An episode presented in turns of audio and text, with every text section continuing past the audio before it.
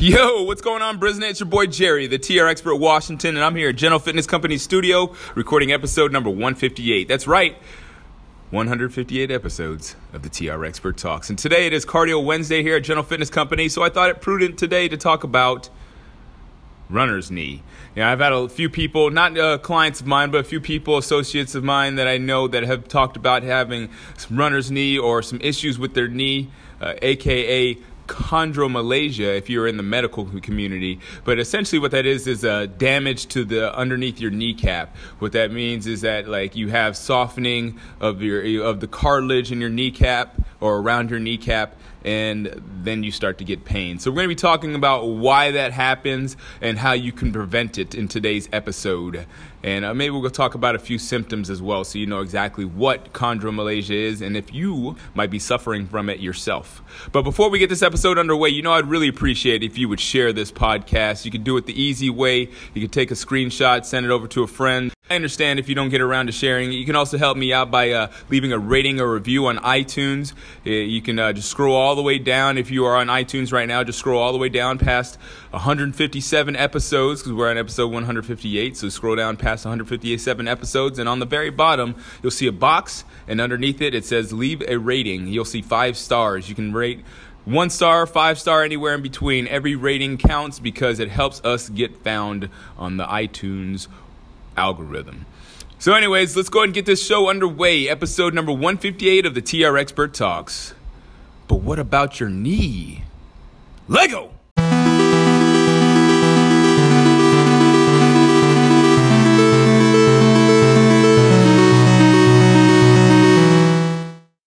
Hey, so here we go in episode number 158.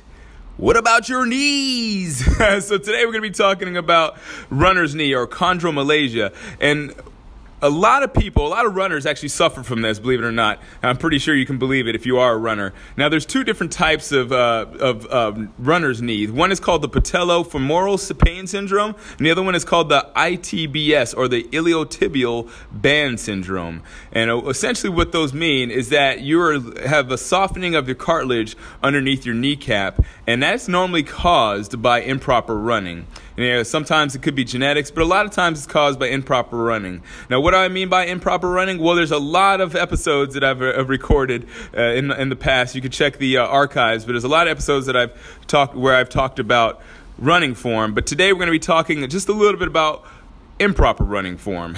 so, uh, first of all, when you run, you have to make sure that your knees are going straight up and down. The, the main problem for a lot of people when they run is that they have a twisting motion. So they twist through their torso, and when they t- twist through their torso, their lower body has to compensate for that twisting motion. And a lot of times, what happens is that you see the knee start to track inward or it crosses the midline. So, yeah, you can imagine like when you know, certain people that run where their knees go in and their feet kind of fly flail out towards the side, that is going to be probably the the first person that's going to have ITBS or suffer from patellofemoral pain syndrome because of the fact that what's happening is that their their ligaments and their tendons have to compensate for the fact that their knee is crossing the midline. Their knee is they're putting their knee in an unstable position. Now you can think about their body has to compensate for that. You're going to experience some serious pain. And if you don't take care of that pain, well then you're going to have to maybe get surgery or take time off or worse, just stop running altogether for the rest of your life. Now, I want you to run because running is my thing, and I, I'm pretty sure running is your thing. That's why you're listening to this episode. So, I want you to help you be a runner. So, we're going to talk about why that is happening. As I said, a lot of people have that twisting motion, but the reason why that happens even there's even more of a deeper reason why the people most people have a twisting motion and it's mostly because of these two things a because they don't have the strength to lift their knee properly and b because they don't have the flexibility to lift their knee properly. Now, I've talked in a few episodes recently about CARs, controlled articulated rotations, and those actually help you strengthen your knees if you do them for your hips. If you're, you know, working on your hip range and you're working on your hip mobility, that actually help you strengthen your knees because it helps you strengthen all the muscles around the knee that actually help you lift your leg. So if you do a car, and I wish I could actually explain this on on the podcast. I have a buddy that's going to be doing a, a workshop for me over here in, in, in, a few mo- in a few weeks. So if you're around the Ballackinwood area, you should check it out. It's going to be uh, Wednesday, the uh, twentieth, and uh, it's going to be at six thirty. So if you're around, feel free to come by and check us out. But uh, in, re- in respect to this episode you want to make sure that you are have uh, because we can't really explain the exercises. You just want to make sure that you have good strength in your hips, both in the front of your hips and the side of your hips, because side of your hips, even though you don't run sideways, they still help with keeping your knee in line. So if you have good range of motion and you have good strength in your hips, you're going to be able to lift your knees up without having your knees uh, cross the midline or go out to the side and um, having your whole body have to compensate for that fact. So I just want you to consider that today. This doesn't need to necessarily be a super long uh, podcast episode today because it just needs you to realize that if you're running and you're feeling pain, it's not because you're not meant to run. It's not because humans weren't meant to run, because uh, if that was the case, then we wouldn't exist because our ancestors would have gotten eaten by animals, right? or they wouldn't have been able to chase animals and uh, we wouldn't exist because they would have starved to death. So running is for you, but the, ma- the fact of the matter is that you have to understand that if you are having issues that you need to strengthen your body most there's so many people I see that just run for their conditioning and exercise, and that is a big no-no because running is not meant to be a standalone exercise. It's meant to be a supplement to your other exercise routines. And as I said before, the reason why that is is because if you don't have the strength and if you don't have the flexibility, you're going to end up getting injured and you're going to cost yourself a lot of exercise time because of the fact that you're going to have to end up doing physical therapy, which is a type of strength training, anyways, and you're going to set yourself back in your workout regimen. So you want to make sure that you're strong. Do your exercises now. If you're doing, if you're running, make sure that you're stretching.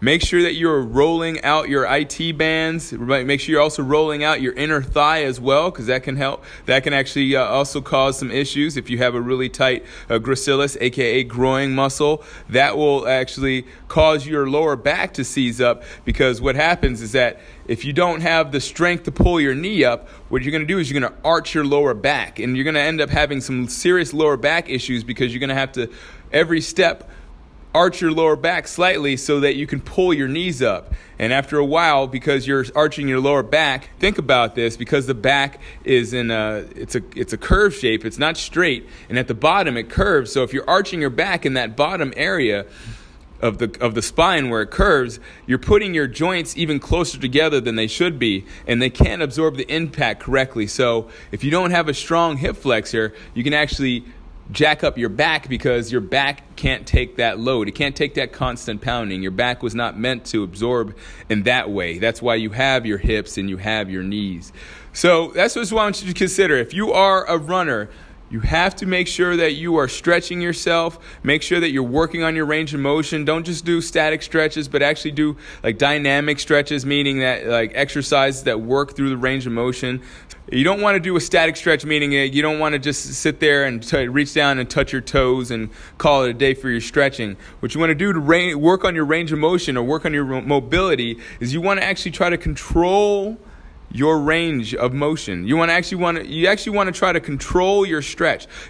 So what you want to do is you want to actually make sure that you're working on your range of motion. Work on getting your knees up, trying to get your knees as high as you can to the front, to the side, across to the other way. You want to really try to work on making your legs move as far as they can outside of your normal comfort zone. Now, you don't want to do it to where you're feeling pain because then your body actually reacts to that and it spasms and it almost tightens up. So if you're doing it to the point of pain, then that's actually counterproductive. Your body actually tightens up, and essentially by doing that, you're telling your body that it's not supposed to go in that range, and your body doesn't go to that range because it knows when it goes to that range, you experience pain.